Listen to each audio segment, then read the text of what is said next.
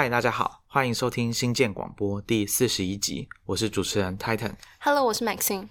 今天呢，要跟大家聊一个有趣的主题——声控，就是用语音跟电脑互动这件事情。不知道听众有没有注意到，我们其实在过去已经聊了蛮多跟声音相关的东西，比如说像大家可能直觉会想到的 Podcast 啦，或者是音乐啦这种的，或者是像我们在讲 Podcast 有一些功能，放大声音，或者是自动把一些中间空白的这个声音剪掉，缩短你听 Podcast 的时间。或者是我们有讲过像 Reimu 的有声书，或者是 Audible 这个有声书，还有像 AirPods 这种无线耳机，或者是抗噪耳机，然后还有讲到一些语音辨识的，像雅婷逐字稿啊，或者是我好像有跟大家分享过，就是我是怎么用我们的把我们的 Podcast 的录音档送到云端，然后用 Google 的 Cloud Platform 去把。它转成就是语音转成文字，那那一次是没有很成功，因为他们没办法分辨出我跟 Maxine 的声音。那或者是后来我们在这经，我们应该也经常提到像语音助理 Siri 啦、Alexa 或者是 Google Assistant 等等。那我们今天呢也会谈到一本书，叫《声控未来》，就是它有中文版翻译的。那原文书是 Talk to me: How Voice Computing Will Transform the Way We Live, Work and Think。那我们今天呢，我跟 Maxine 会先从我们自己跟大家分享我们使用这种语音助理的经验，然后呢，再接着往下谈这个声控未来里面这本书提到的这个语音助理发展的一些简单的发展的过程，或者是还包含科技大厂他们是怎么跳进来这个领域，然后开始竞争。然后我们会提到一个叫 NBM Computing，中文可能有的就翻成叫环绕运算。那接着我们也会进一步去讨论说。关于语音后面的一些可能性，将来的一些可能性，像例如商业模式啦。我们最后呢还会回到《声控未来》这本书作者 James Blahos 他自己个人的一个故事。这个我们先卖个关子，就是最后再跟大家讲，相当的精彩。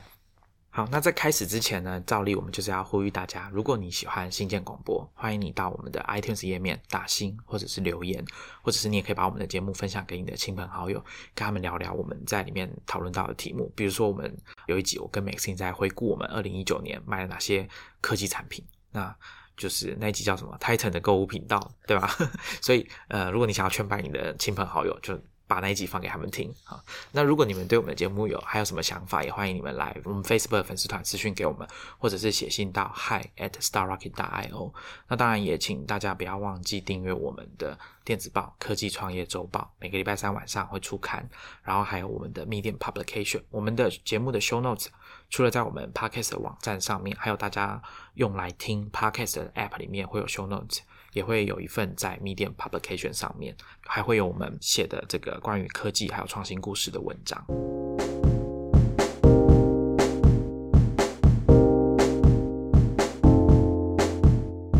那我们就先来跟大家分享一下。我相信各位听众，你们也有用过自己智慧型手机，不管是你是 Android 或者是你是 iPhone，可能都有用过相对应的语音助理，或者是你有用过 Amazon 的 Alexa。那这边呢，我们我跟 Max 会先分享一下我们自己的经验，大家可以对照看看，看大家彼此是不是都有遇到同样的困扰。那从我先开始，其实我必须要先坦白的说，我跟我手机上面的 Siri 没有很熟，但是我记得我在二零一七年的有有一阵子的晚上，我很常去找 Siri 聊天，会不会太孤单啊？就是我那时候找他聊天，主要是想看他会回什么，因为 Siri 有时候回答是蛮幽默风趣的。比方说，我记得那个时候我问他说你几岁，然后 Siri 回答我说我在第九维度的世界里是四万五千九百八十岁，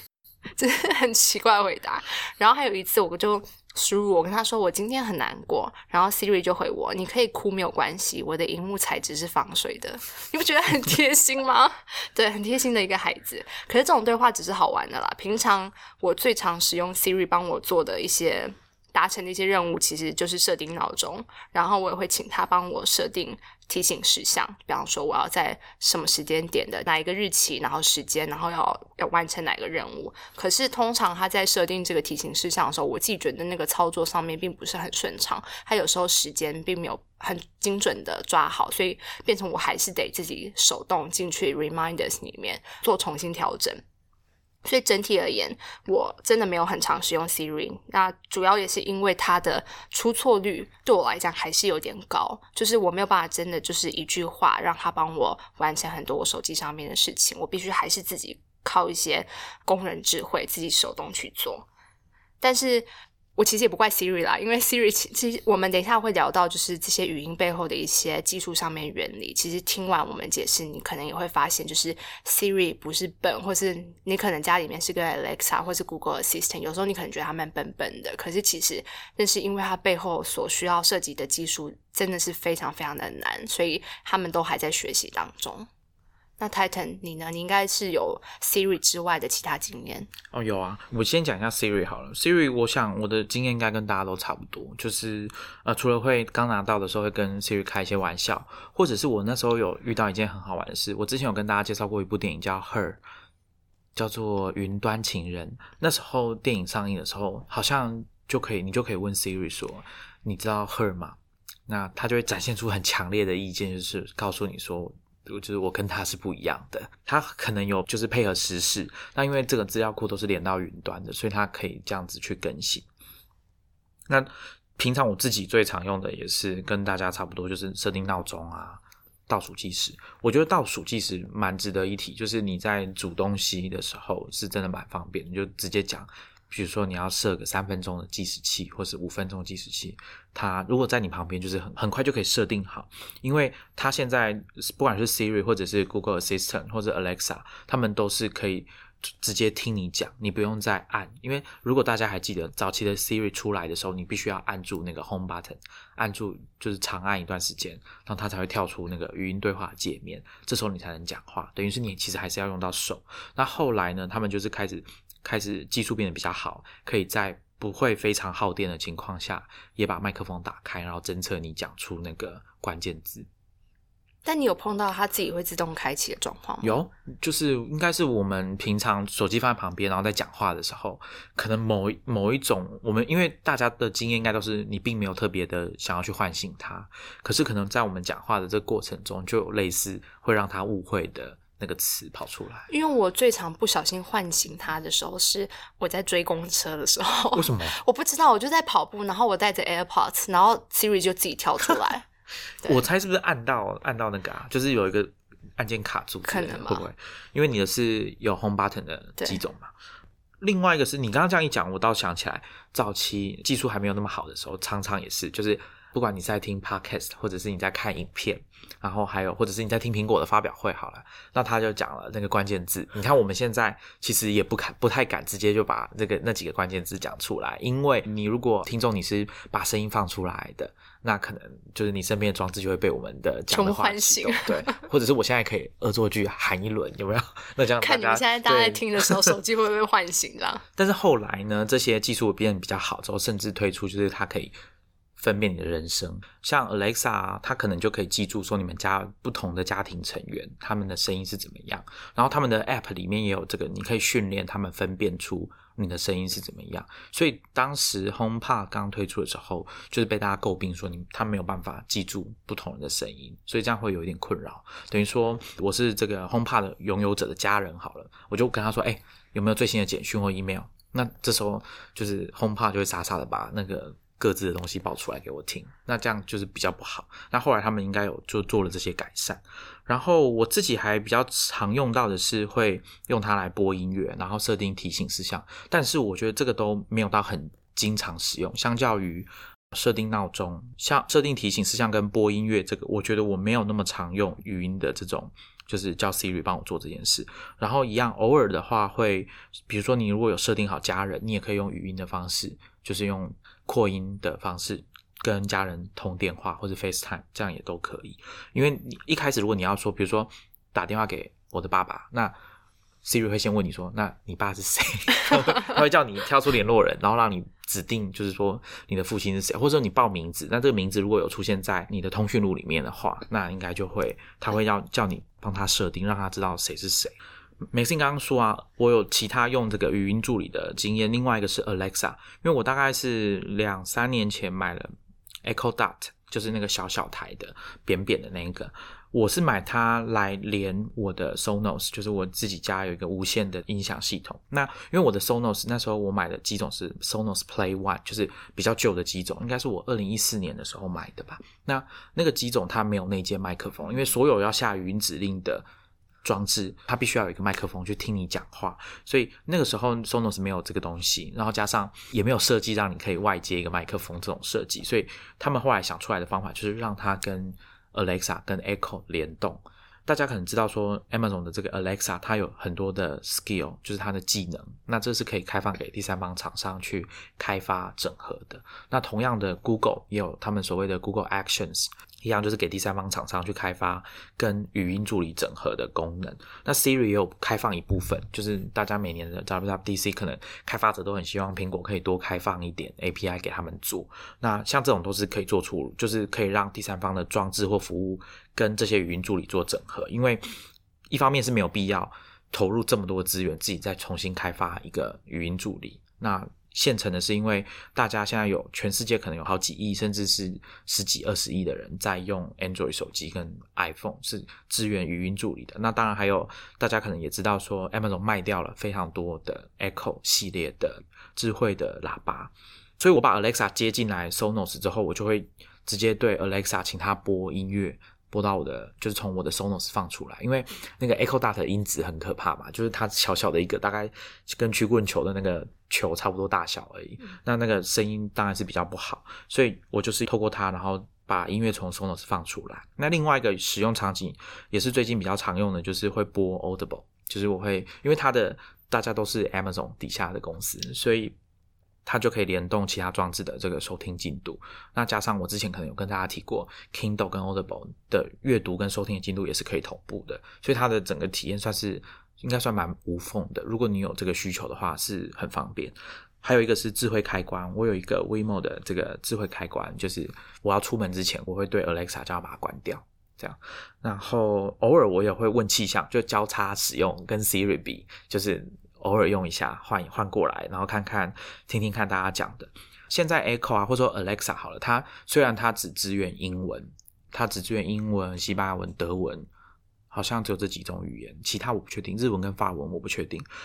所以它在台湾你也是只能用英文跟他讲。可是它已经可以支援，就是我们台湾的这个地理位置。虽然说 Amazon 并没有在台湾做这些服务，可是你还是可以问他天气这些事情。但我我我要讲，我之前买的时候是没有的。我的地址我只能输入就是美国的地址，但现在可以，你可以告诉他你在台湾。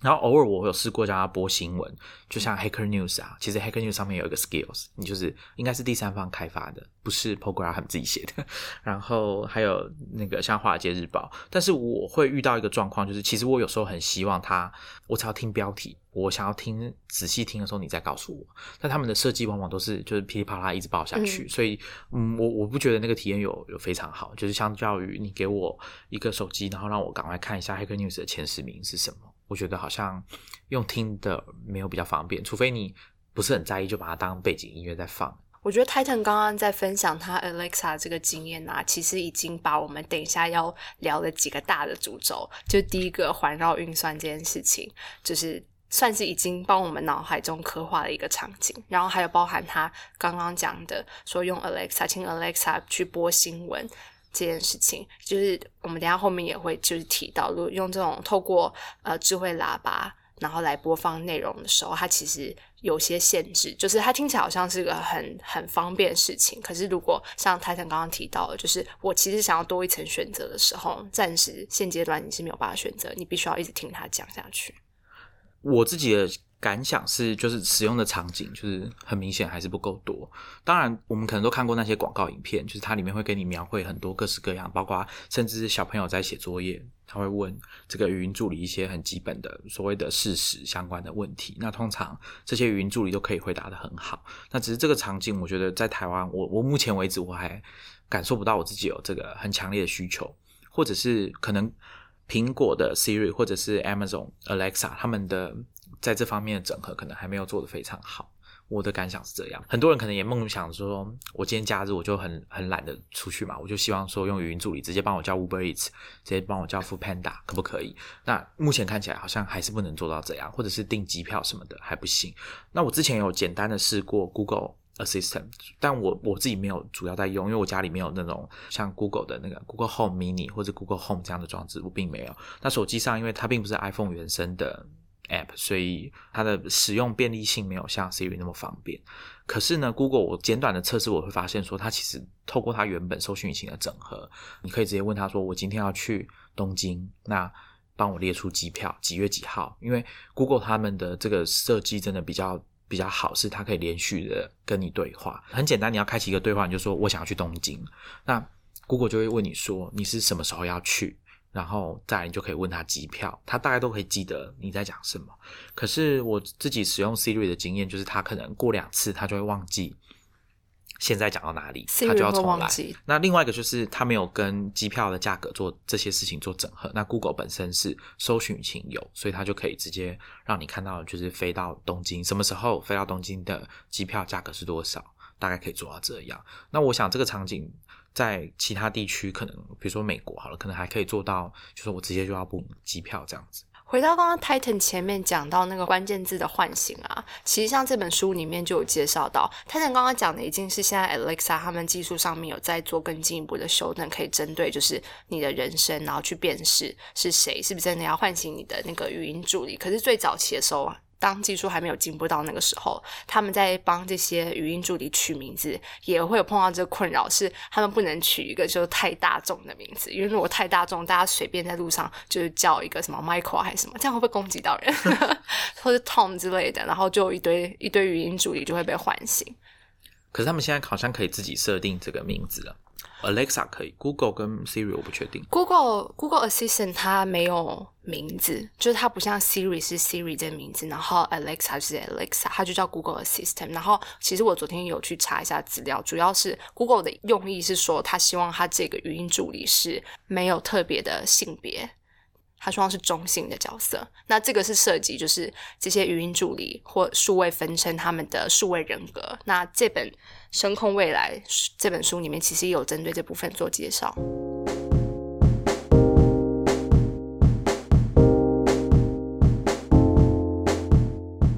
刚刚 Titan 跟我个别都分享了我们使用就是语音助理的经验。那讲到语音助理啊，现在大家已经有很多选择了嘛，像 Titan 刚刚讲的。Alexa 或者是 Google Assistant 都是一个选择，包含微软，它有出一个叫 Cortana 吧，这个名字。Cortana Cortana 对。可是如果倒回好几年前，大概可能是接近十年前吧，讲到语音助理的话，Siri 可能是唯一一个大家可以直觉想到的，因为 Apple 是在二零一一年的十一月四日发表 Siri 的，那 Alexa 是到二零一四年才有，然后 Google Assistant 是在更晚，是在二零一六年。《深空未来》这本书还有三篇，然后它第一篇里面的三个章节就在帮大家回顾这一段语音助理发展的历史，然后从最早期。Siri 问世到后来，Alexa、Google Assistant，然后微软的 Cortana，然后还有 Facebook 的这个聊天机器人，就这几家科技公司是怎么慢慢的开始加入这个所谓的语音平台的军备竞赛。我这边应该不会就是每一家科技公司我都介绍啦，我这边主要会讲的是 Siri，因为我其实一直对 Siri 感到很好奇的是，从我前面分享的经验可以看出来，我很少用它，主要是因为它还是有很多时候是会出错的，然后并不是那么的方便。然后我一直很好奇的就是，它明明是最早问世的一个语音助理，可是为什么它这么多年下来，好像没有很明显、很显著的成长？那其实这个问题，之前一些科技媒体，像是 The Information，他们就有探讨过。那那时候根据他们的报道是说，问题出在内部的管理。那这本书里面其实有提到，贾伯斯其实是 Siri 最大的一个支持者。我觉得很妙，他当初居然连续十七天。打电话给 Siri 的那个开发团队，然后希望能够收购 Siri。你能想象贾伯斯连续十七天亲自打电话给一个人，然后说我要收购你的产品，代表他那个决心其实是非常强的。然后他是真的有看到 Siri 的一些就是潜力。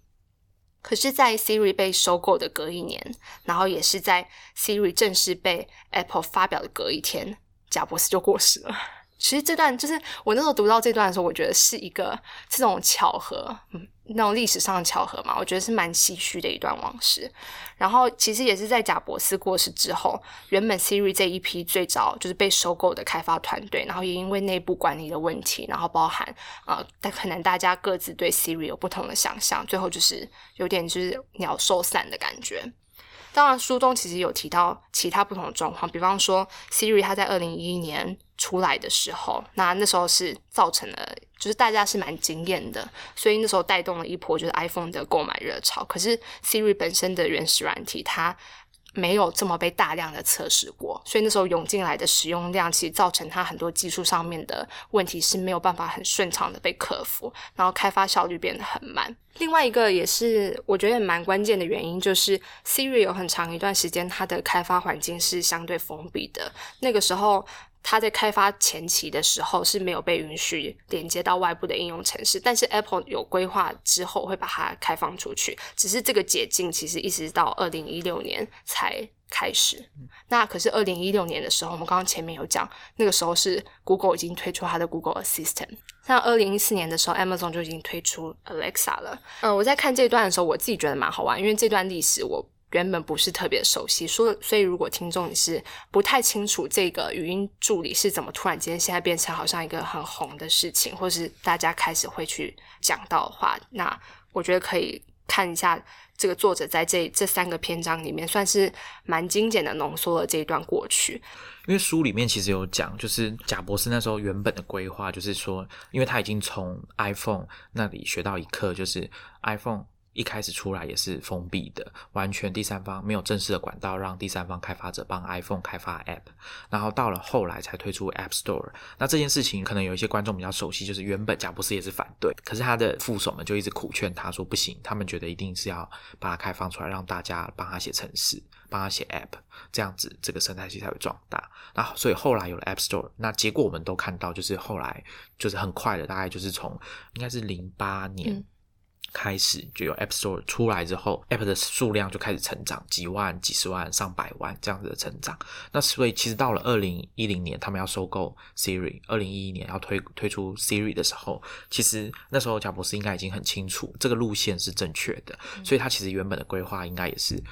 将来按照他的设想，应该都是要开放出来给其他的开发者去串接 Siri。可是这个。不知道发生什么事，就是可能是因为一方面，当然最有力的支持者过世了嘛。那后来内部可能就是 Maxine 刚刚有讲到，有些媒体就是去挖出一些新闻，就是说啊，可能是因为管理的原因，那导致这个愿景、这个产品的愿景跟他最大的支持者没有继续待在苹果了，所以可能产品的开发路线就产生一些混乱。然后这几家科技公司里面啊，我觉得 Facebook 是一个 蛮特别的，因为它它反而就当各家都在。还蛮高调的推出自己的语音助理的时候，Facebook 反而它没有直接跳进去，它反而是推出现在听众可能都蛮熟悉的，就是 Chatbot 聊天机器人。那根据书中的说法是说，Facebook 它其实有个目的，就是它希望透过 Facebook 平台上面的 Marketplace，然后大量的搜集就是消费者跟商家对话的资料。观察说消费者都会询问商家什么样的问题，然后他们会用什么样子的文字、什么样的语句结构去问问题。Facebook 就是借由这样大量的收集这些资料之后，再回头过来训练它的机器，所以它并没有采取直接先推出一个语音的助理。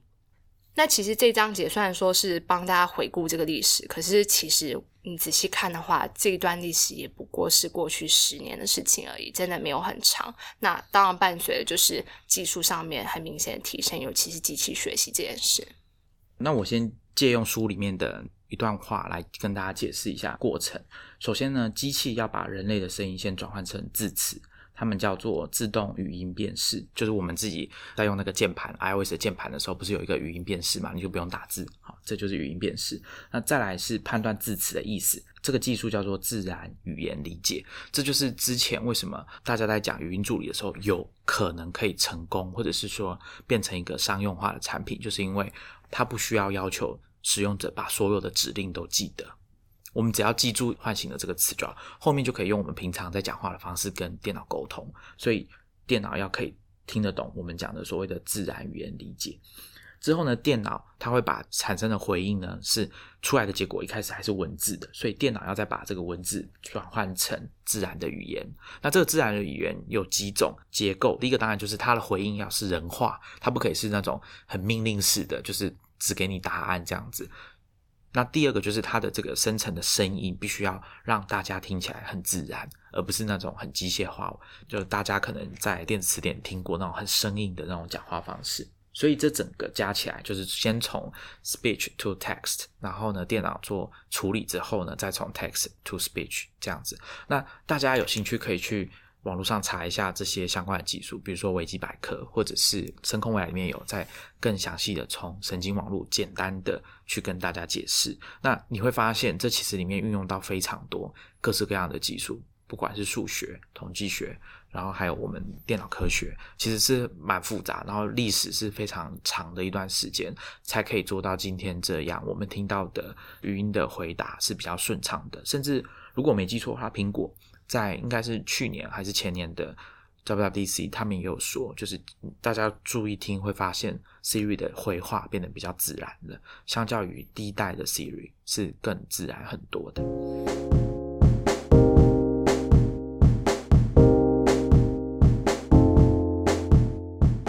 Titan 有提到，电脑跟我们沟通的时候，一开始是他要先把我们的语音转成文字，然后之后再从文字转成语音来跟我们对话。那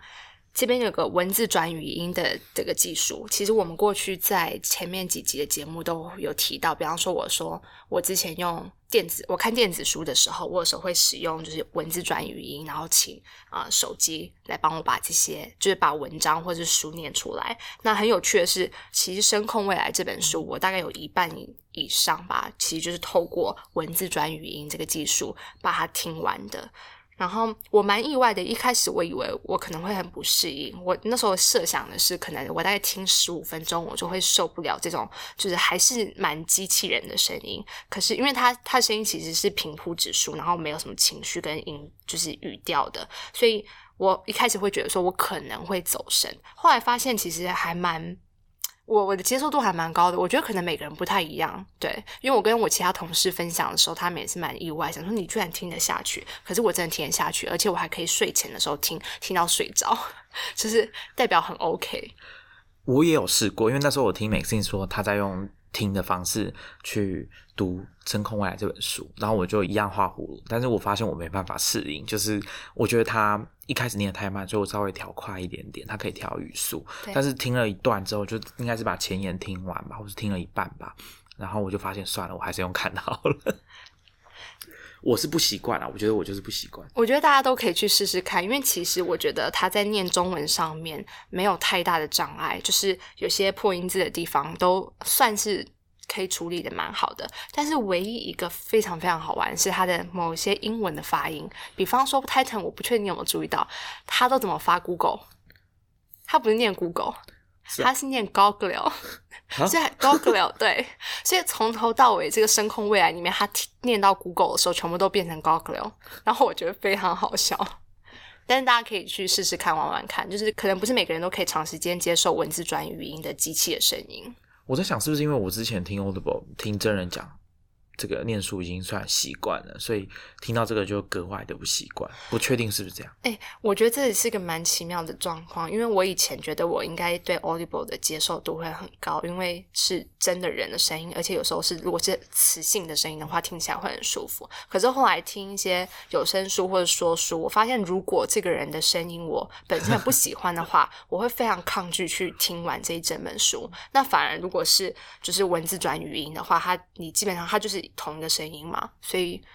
反而 OK。我认为，如果之后由电脑生成的这个文字转语音的技术，如果可以再更进一步的话，我觉得应该是呃有机会达到我们两个都满意的这个结果。就是比如说，Maxine 他可能就可以选择他喜欢的声音的特性来来念这本书，但是这也不用说花费到很高的成本找真人来念，因为只要他们能够很顺畅的产生这些语音的话，那其实。音色的部分要怎么调整，应该是相对容易的。那接下来想要跟大家介绍，也是一个可能稍微有一点点复杂的概念，就是环绕运算 （ambient computing）。那呃，其实如果长期关注商业科技趋势的人，应该都会注意到，就是每隔几年就会有很多业界的人跳出来喊一些 buzzwords，然后说啊，下一个就是什么什么时代，什么什么趋势。那大家现在二零二零年嘛，大家可以。观察一下，看看接下来几年是不是环绕运算这个这四个字会越来越常出现。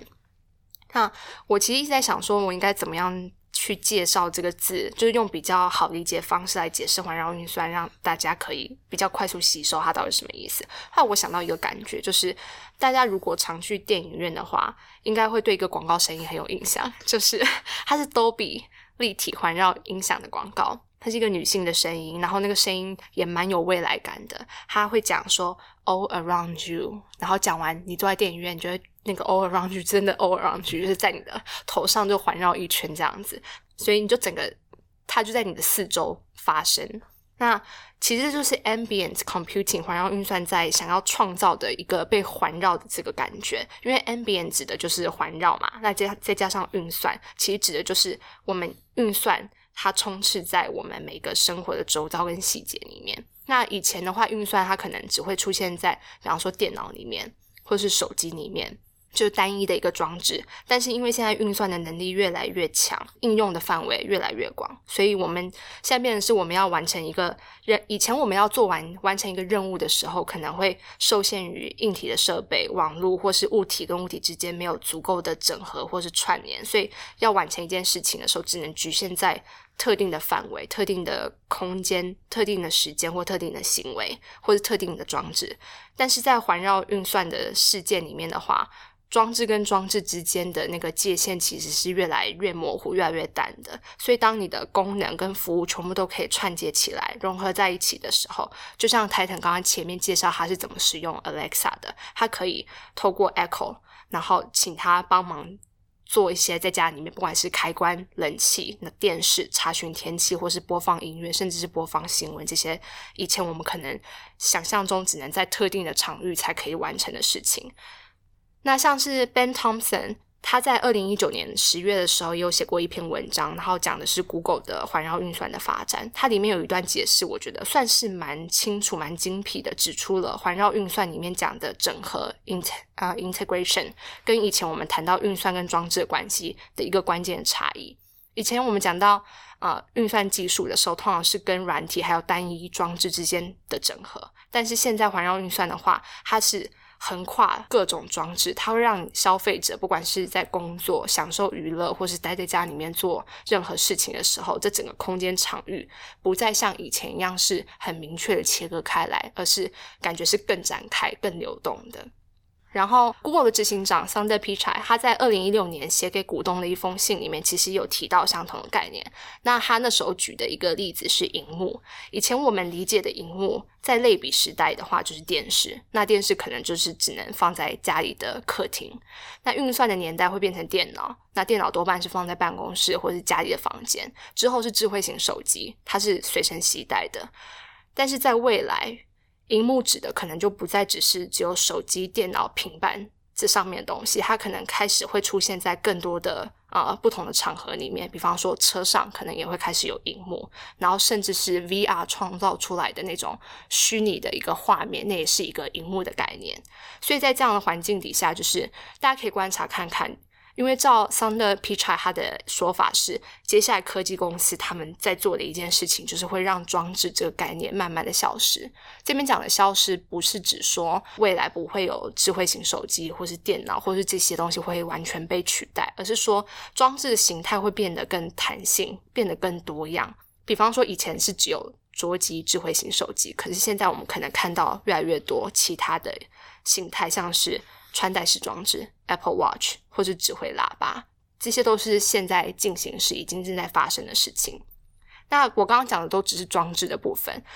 装置上面承载的讯息跟内容的话，它也会因为装置的样态改变，然后会稍微变得不一样。以前因为荧幕的话，我们想象可能就只是视觉上面的一个展现，可是如果像透过 VR 或者像我们现在讲的智慧喇叭，它的内容。传递的方式就会改变，呈现方式会改变。比方说，像我们这一集提到，就是声音或是声控，应该说我们会用声音来提供像广告服务或者是新闻内容，然后或者是用声控的方式，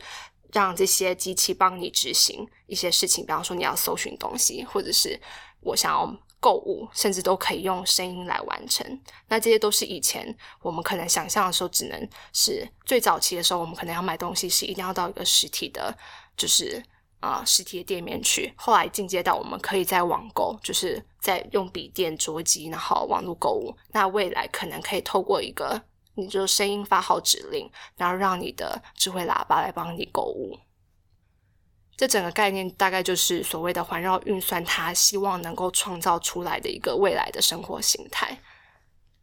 我补充一下，Maxine 刚刚有提到嘛，就是用这个声音，然后去帮你购物这件事情，Amazon 有尝试过了。那书里面其实也有做一些统计，网络上应该也找到这些资料，就是 Amazon 的确有做过统计，习惯用 Alexa 就是语音助理来下订单的人，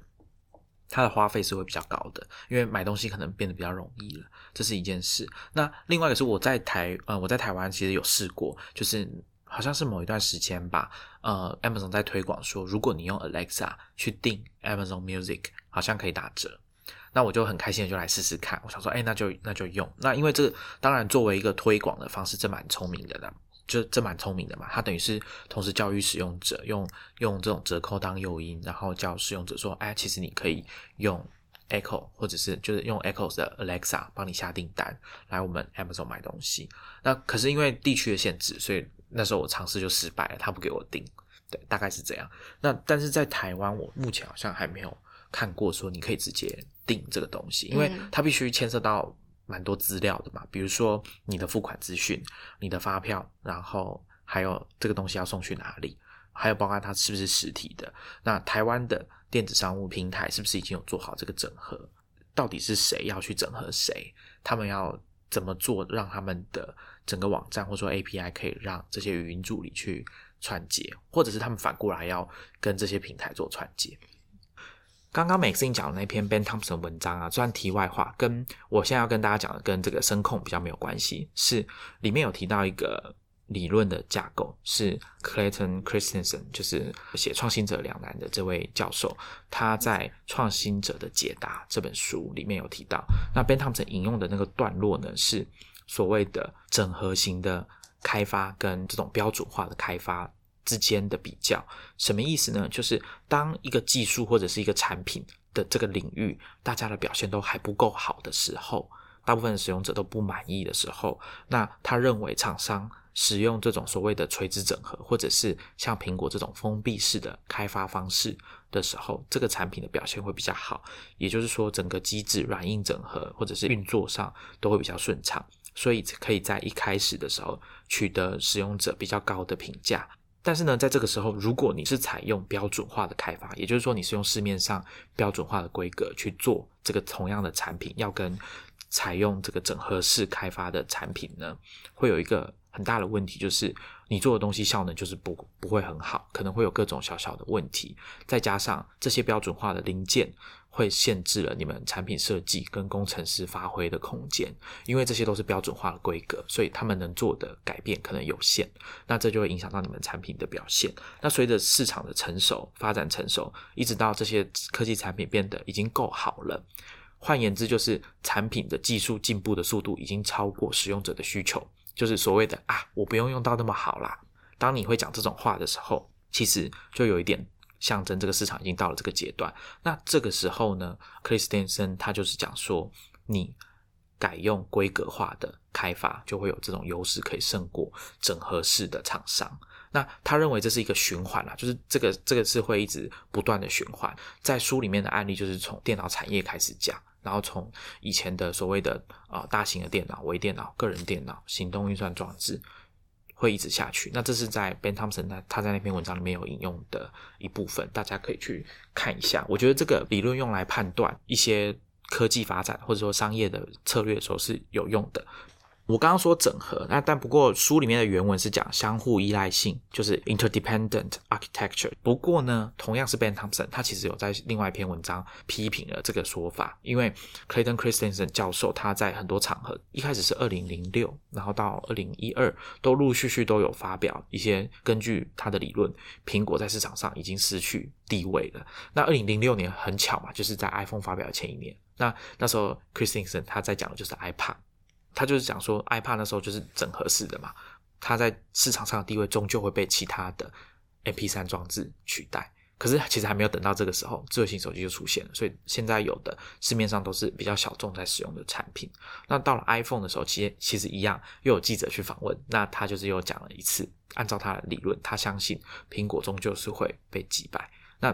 Ben Thompson 就是针对这一点是在另外一篇文章，就是啊批评了一下这种这种理论。我觉得大家可以去看一下，这是一个蛮有趣的观察，跟这种套，你可以把这个理论套用到别的地方看看。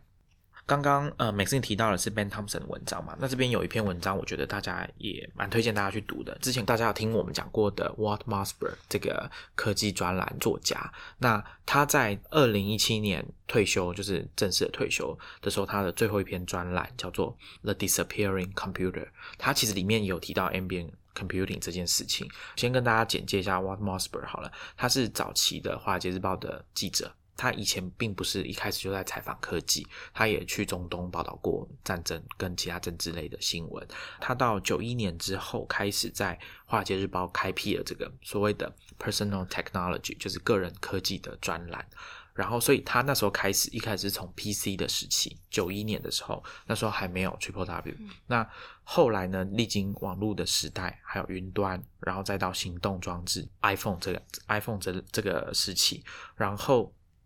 一直到现在，他在文章里面有提到一段一部分，就是他在描述这个过程。然后他认为现阶段，当年二零一七年退休的时候，这个暂时这个产业里面的突破好像比较少。虽然虽然呃，这是他个人的意见啦，因为我们当然也可以说那时候的区块链啊、加密货币是如火如荼的在发展嘛。他并没有特别提到这个部分，然后还有像人工智慧的部分。根据他的认知，他认为说下一个阶段可能就是所谓的电脑这件事情，可能在我们的生活中就会慢慢的淡化。你不会说很强烈的有意识到说它一定是就是像 Maxine 刚刚有提到说啊，在手机、在电脑里这样子。那我觉得现在的这个阶段，我们比较有机会做到是把一个房间或者是你的房子。你的住你居住的地方，把它变成整个环境变成是可以互相连接，然后你可以用语音下指令，应该说可以用各式各样的方法去下指令，比如说用讲的，或者是啊人脸的辨识啊，或者是用触控的方式，或者是传统的输入文字指令的方式，在你的房子里可能都可以做到一些基本的事情，就是。因为大家可能有在广告上面看到嘛，就是这些科技公司，像苹果好了，他在跟大家解释说，当你的房子同时又有 HomePod 又有 Mac 又有你的 iPhone 的时候，到底谁要回答你问的那个关键？你讲出关键字之后，到底谁要回答你？一他们其实都有连在一起，他们会自己判断说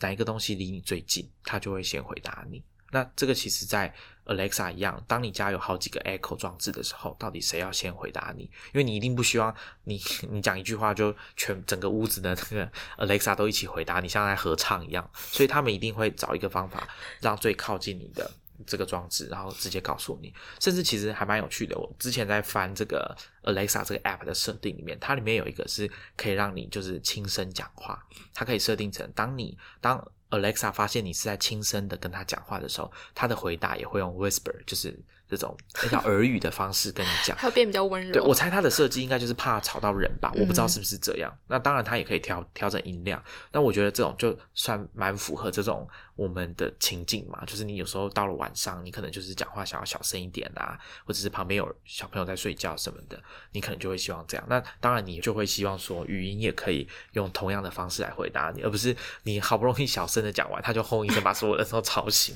另外一个，我觉得像环绕运算这个概念，我觉得很不错。就是我讲一个比较老套的说法，大家都知道，我们人类因为用两只脚走路，所以我们的手就是被解放出来了嘛。那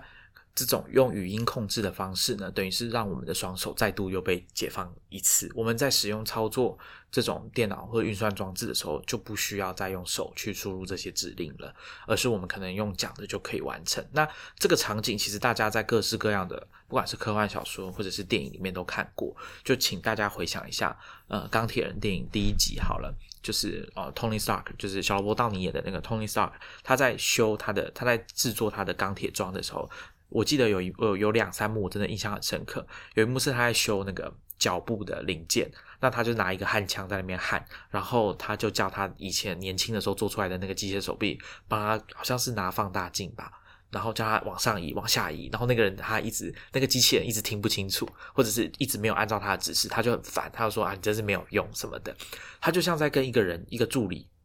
比较无理的方式在跟一个助理讲话的样子，在操作它，所以他其实就不用一只手去空出来去调整那个装置，他只只需要专心做好他呃理论上啊，只要专心做好他焊接的工作就好了。那另外一个另外一幕，大家可能也还记得，就是他一开始在测试这个脚步的推进器的时候，他需要录影，所以这时候他就是要叫那个机械手臂要调整摄影机的角度，他就在下指令。然后他说他有讲一句，大家应该都哈哈大笑，就是说啊，你不要再乱喷灭火器，不然我真的要把你捐给 MIT 之类的。他有讲这种就是 捐给 MIT。对，那这几个都是比较大家会印象深刻的场景。那另外一个当然就是钢铁装组装好之后带上去。这时候，Jarvis 就登场了，就是这个他用语音控制，完全都是用讲的方式在控制他的钢铁装。那后来这个语音的，它就变成 Friday，还变成一个眼镜。在到了后面的时候，它就变成一个随身可以戴在身上的这个眼镜，这样子。那这个其实就有一点像是我们现在平常大家已经在想的，如果我们有无线耳机，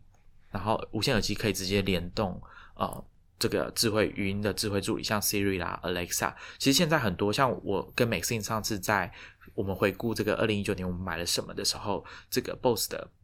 抗噪耳机 QC 三五嘛，它其实就同时支援 Google Assistant 跟 Alexa，所以我们应该可以合理的推论，这种装置会越来越多，所以。大家现在可能还需要耳机戴在耳朵上，那可能有时候它会变成更无形的，像耳环啊，或者是眼镜都有可能。但是现在我们已经可以做到很接近做到这个这个状态，只是这个语音助理能做的事情，并没有像 Jarvis 或者是 Friday 那么那么聪明。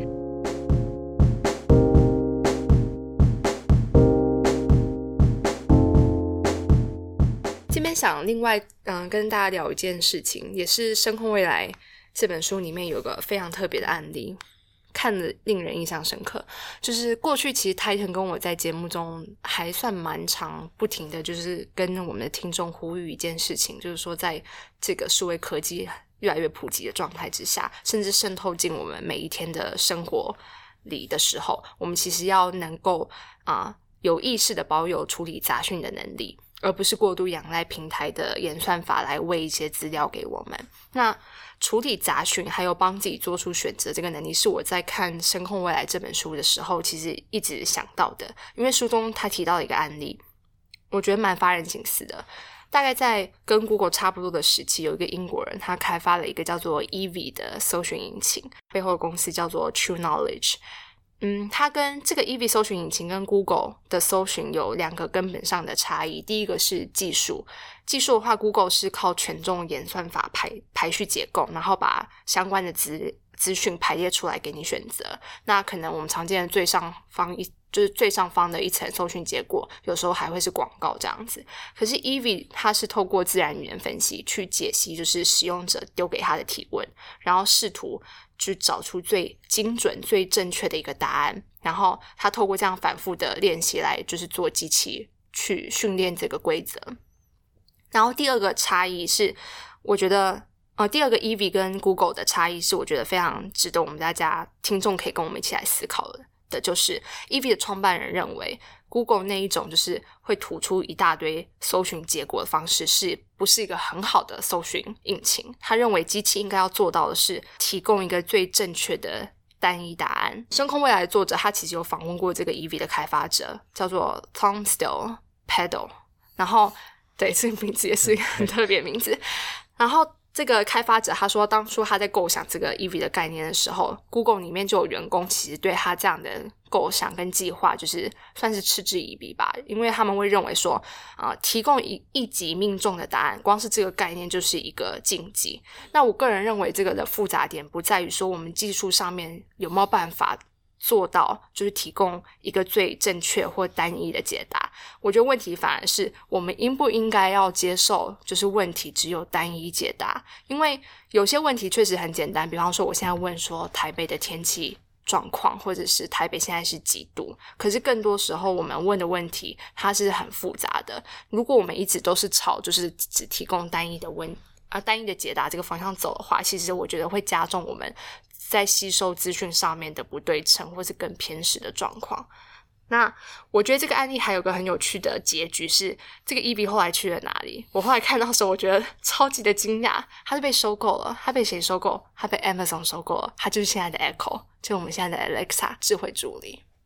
我觉得这就是为什么后来 Google 或者是 Amazon 其中一个原因，他们会开始推出有包含荧幕的语音助理，或者有荧幕的这种智慧喇叭的原因，就在于终究有一些资讯，有一些状况下，我们还是需要搭配视觉。因为如果我们要用语音达到刚刚美信讲的，呃，我们不要只只有一个标准答案，我们要有很多个给我们参考。那请问各位，你有办法？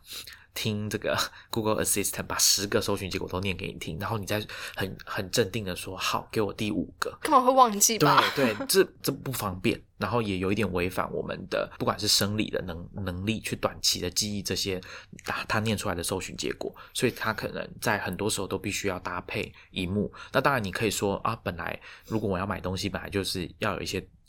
呃，图像的东西让我选择，我会比较方便，或者是看天气的时候，我可能也需要就是用图像的方式去理解未来一一个礼拜的表呃的未来一个礼拜的天气是怎么样。所以其实还是有很多状况是我们需要荧幕来辅助，就是需要视觉来辅助的。透过这个案例，大家也可以理解说，用声音来跟电脑，单纯的用声音跟电脑来互动，会造成哪一种局限？那等一下还有另外一个局限，我们后面还会再提到。那刚刚像 e v 这个案例啊，就是提供最单一解，它其实是个搜寻引擎。那从这边可以延伸出来的另外一个问题，就是像这样子的语音助理跟它内建的搜寻引擎，它的获利模式是什么？它有？怎么赚钱？Google 我觉得大家都已经蛮熟悉的，它基本上就是靠广告。那我们搜寻的时候啊，画面上、荧幕画面上结果出来就是会有一排，它反正它靠权重排序的。然后最上方就是会一些是企业投放广告，然后甚至是排序出来的内容，有时候是企业他们千方百计的想透过 SEO 的方式，就是挤进就是。第一页的前几个，让消费者或者使用者能够第一眼看到，然后点进去给流量，或者甚至导购等等的。那可是如果进到语音的世界啊，会变怎么样？就是像泰坦刚刚有讲到，就是我们其实就没有荧幕了。如果是完全纯语音的世界的话，我们没有荧幕，所以等于说你可以容纳那个资讯的空间，它不并不像荧幕一样是真的展开来的，它变成你可能需要你的智慧喇叭一个个念给你听，所以那个。可以塞广告的位置其实会变得更小，所以作者他在书中有提到，他说在语音世界里面卖广告啊，很可能出现的一个状况就是企业会去想要争那个第零位的位置。所谓的第第零位指的就是 Google 它排序下来还有第一位、第二、第二位、第三位这样子，可是第零位就是那个单一解的那个位置，因为你最后如果只给一个解答的话，那其实你就只有那一个位置可以去去争那样。但是，可是有时候其实搞不好根本没有位置。比方说，如果我是问天气的话，我们大部分使用者问完了，我们只要得到这个答案，我们可能就会跳开来了。我们并不会像啊现在的 Google 搜寻引擎一样，就是因为你看到很多东西，所以你还有可能会去点进去，然后带入流量。所以其实这个对于其他，对于如果你是一个需要靠流量来赚钱的公司的话，尤其是像现在媒体的话，那它就会面临一个很大的挑战。刚刚美信有讲到 Google 跟广告这件事情，那这个有几个地方，我觉得大家也可以思考一下。首先，美信刚刚讲这个第零位，那到底 Google 会不会愿意开放在语音的界面上也开放所谓的第零位给这些厂商呢？因为这涉及到还蛮严重的信任问题嘛。就是如果我们是使用者，我们一定不希望。Google 就用语音给我们的这个最快的这个答案是，竟然是广告买来的，因为这有信任的问题就会出现。就是我们从现在就有很多案例，就是搜寻结果上面的广告可能根本就不是你要的东西，它可能就是用各种各式各样的 SEO 的方式去打败 Google 的规则，然后跳出来的广告。比如说，有可能 A 厂商他用的 B B 厂商的关键字，然后就因此在你搜寻 B 厂商的时候先跳出来。那这是一件就是等于是啊。这种在竞争的环境下产生的结果。那另外一点是，这对 Google 来说，另外一个商业上的考验就在于，刚刚美心也有提到，版位变少了，它卖广告的版位变少了。那这时候该怎么办？它不没办法像，比如说现在大家去打开 Google 的搜寻引擎桌面版，你输入说啊，随便讲好了，说去一个观光景点或是饭店，它前面前前呃上方搜寻结果的下方、上方跟右方可能都会是广告。那这么多的版面是没有办法转换到语音上面的。那你说，如果我不要在开头当第零个，我可以先讲完结果再来播广告，那这时候呢，使用者就会马上把你关掉，他就根本不会再往下听。我认为这个几率是蛮高的，所以势必是还要再找一些方式去想办法让广告在这个语音上面有立足的地方，不然对 Google 来说，这其实对他们来啊，不见得有太大的好处，很可能又只是一个没办法赚很多钱的产品这样子。那所以我觉得这个部分应该是可以在大家可以再观察一下，看这样的广告会怎么跟它的语音的互动的过程做整合。如果可以整合成功，那可能里面还是会有一些商机可以去开发。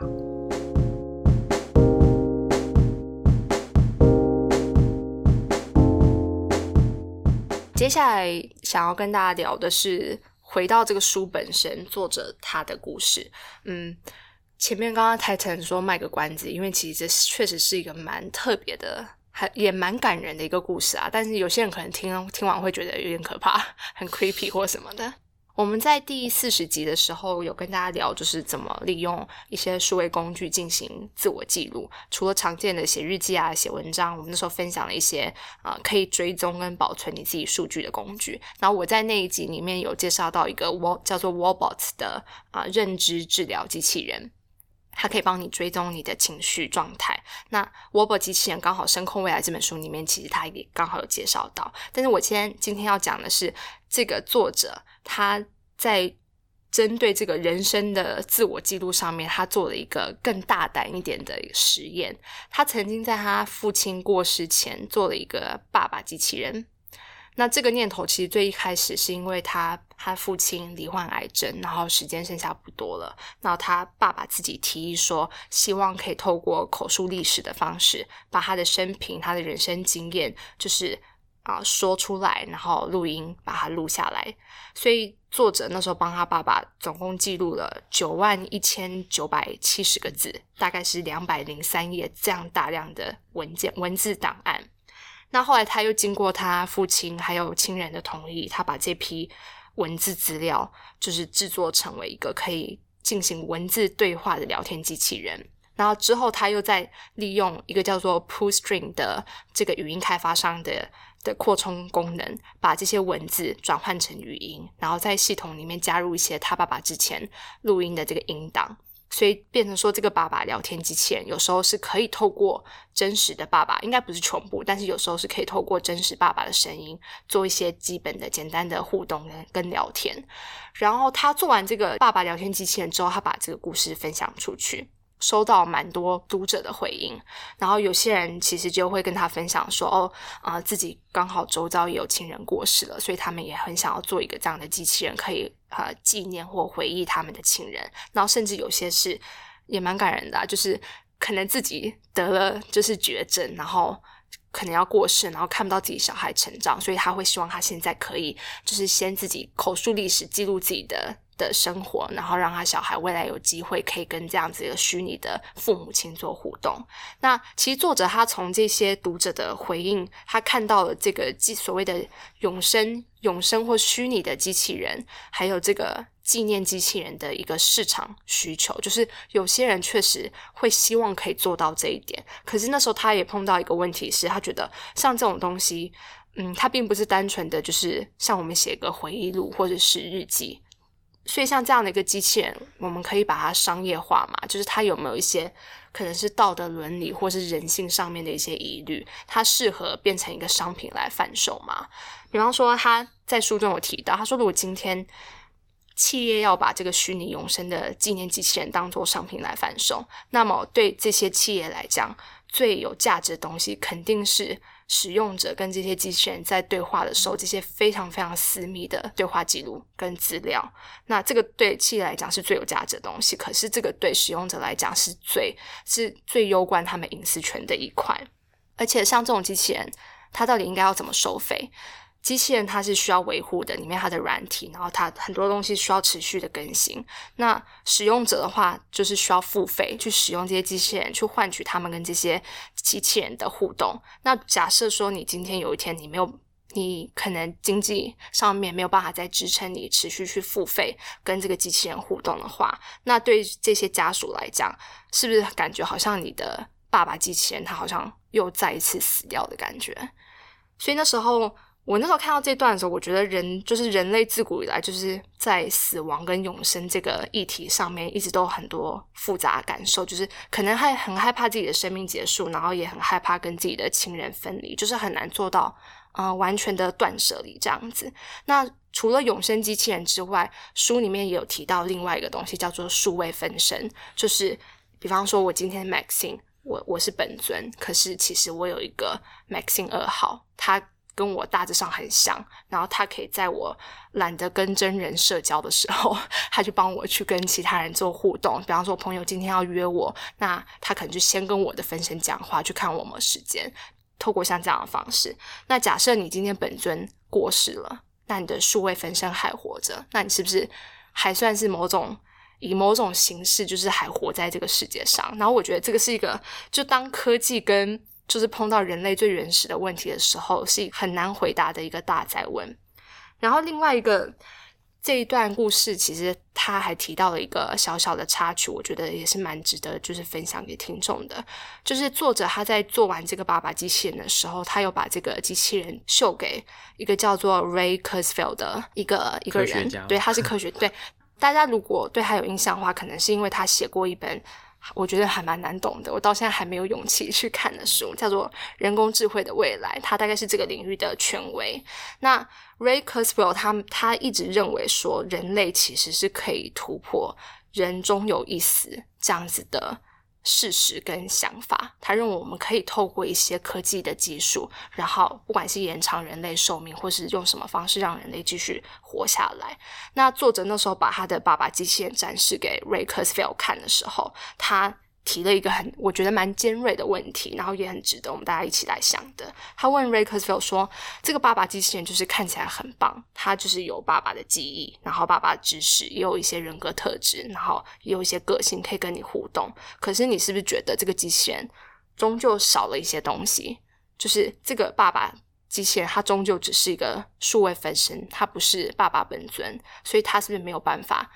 他是没有办法真的跟。”真的爸爸一样回过头来爱你，对他问了 Ray Kurzweil 这个问题。那至于 Ray Kurzweil 怎么回答，我这边就不讲了，大家自己去看书。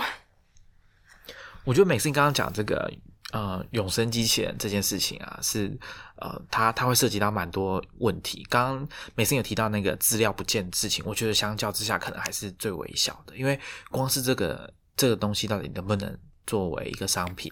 然后一个服务来营运，那它对人类社会或者是大部分我们这种呃已经很习惯，就是呃不是很习惯，已经对呃生老病死这个概念已经比较理解的人来说，他的情感或者是精神上的影响会是什么？可能都还是需要很长期的评估。比如说，本来在亲人过世会有一段心理调试的期间，那会不会因为永生机器人，它到底会造成比较好的影响，加速你适应没有亲人的日子？还是他是反过来，反而可能真的走不出来。对对，反而会对对这个过度依赖。对对对，这个是我比较可以马上先想到的问题。再来还有，当然就是隐私，Maxine 刚刚有讲到隐私权的问题嘛。不然的话，其实我们也可以很快的就做出一个结论，就是说啊，那这样子是不是那些礼仪公司马上摇身一变就变成科技公司，他们也可以做这样子的服务？这个东西是我们没有答案的，那可能大家也还需要各方的专家去花很多时间研究才会。有一个初步的结果，我是觉得他做的这个尝试是很特别啊。我们会把呃那个 James 他的那篇文章放在 show notes，大家可以去读，应该是 Wire 上面的文章。对对。Maxine 刚刚有讲到说，每隔几年，就是我们大家都会开始在那边猜说，哎，下一代的这个运算的状况是什么？那如果大家还有记得，二零零七年贾博士他发表 iPhone 的时候，他有先。退回去提了几件事情，一个是那时候一九八四年这个 Macintosh 第一代的 Mac，它提供的这个花束，就是所谓的 GUI 故意的这种图像式的界面，这是一种人机互动的当时的一个突破。然后后来中间他讲的那个，我觉得比较没有那么没有，当然没有滑鼠那么厉害，就是他讲那个 iPad 的触控转盘这个界面设计，然后他接着就带出这个 iPhone 的触控荧幕，就是电容式的，用手指就可以使用的这个触控荧幕。我想应该也有不少人在猜测说，那语音会不会就是下一个？可能很多，可能很多这种科技趋势文章都已经在谈这件事情，就是说语音会是下一个。那我们刚刚节目里面，我是觉得，嗯，语音可能只是终究还是一样，就是要加入其他的互动互动形式，没有办法光靠语音就处理完所有的任务。这就好比当年苹果在开发 iPhone 的时候，有两个方案。一个就是我们现在看到的这个触控荧幕的方案，另外一个是 Steve Jobs 请 Tony 反倒去用 iPad 的这种触控转盘的方式去开发 iPhone，啊，马上就遇到一个困难嘛，就是当你要输入一串文字的时候，你要用转盘，你要转到什么时候？这就是一个没有办法直接拿来使用的一个场景，所以语音的状况，就我们刚刚有提到那些限制。所以，呃，我想这个部分终究是没有办法让它变成一个我们所谓的怎么讲呢？统一的这种互动的方法，它一定是要搭配其他的，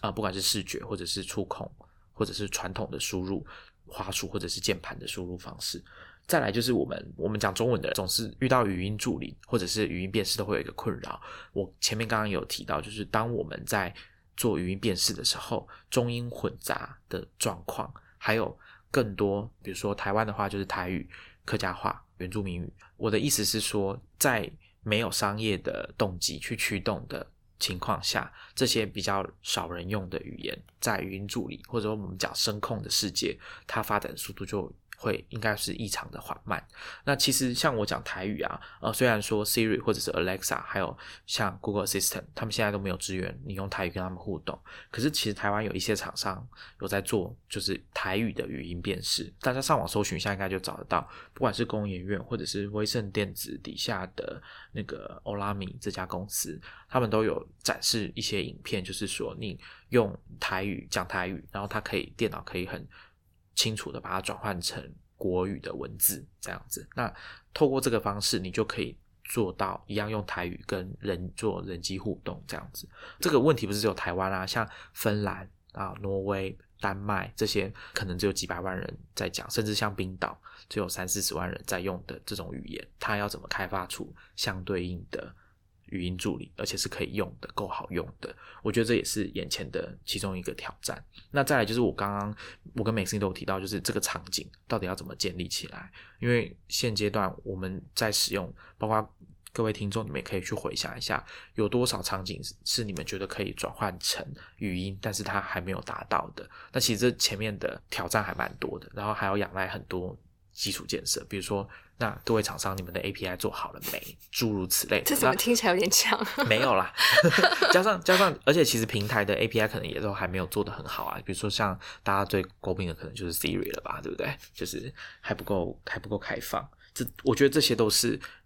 挑战。那再来另外一个，最后就是习惯。我们什么时候，当我们去纠正语音的互动的指令下错了的成本会？低于我们用传统的触控或者是文字输入的方式的时候，我们才有可能会真的把语音当成一个很经常使用的方式。比如说，就像就我刚刚的意思，就是当我用语音讲了一串话出来，讲错了，讲讲错一个字。或者是我根本就讲错了这个命令，我想要做，我其实讲到一半我就想要改成做别的事情了。那这时候我要再回头去纠正语音助理的时候，我花费的这个成本跟功夫到底有没有值得我这样做？比如说我举 Siri 好了，假如我今天不小心讲错一个，比如说我要播呃，请他帮我播一首歌好了，可是我记错那个歌的歌名了，我后来才想到我要马上改过来的时候，其实 Siri 已经不等我，他已经没有在听我讲话，他已经开始。收完音，他要切换到去 Apple Music 帮我找出那首歌了。所以这时候其实我讲什么话他都不会理我，我一定是要么就是手要伸出来把这个整个过程中断，然后重来一次，不然就是要等他开始播了之后，我再下一次指令把刚刚的错误纠正回来。或者是大家用语音转文字的时候，比如说用语音辨识，然后取代打字的时候，不是就会有一些错别字嘛？其实你还是一样。除非你就是可以接受，不然你就是还是要手动去更新那些错字，更更更正那些错字。那如果成本已经低到一个，比如说你可能一百次才需要改一次，那可能大家都可以接受这个状况，因为你打字也会有打错字的时候。那我觉得大大家也可以作为把这个当一个指标，就是当你在使用这些语音控制的界面的时候，到了什么程度，你觉得哦没问题，没关系，与其重来，我干脆用讲的再一次就好。那我想这应该就是表示与呃声控这件事情已经在我们的这个使日常使用的场景已经站站稳脚步了，这样子就像触控当年。呃，二零零七年刚出来的时候，大家不是都在笑 iPhone 嘛？就是怎么可能比得过传统的按键？到现在还是有人觉得有实体的按键，它会比较习惯嘛。所以我想，语音应该也是类似的状况。最后还是提到一个，就是我们今天其实没有没有太。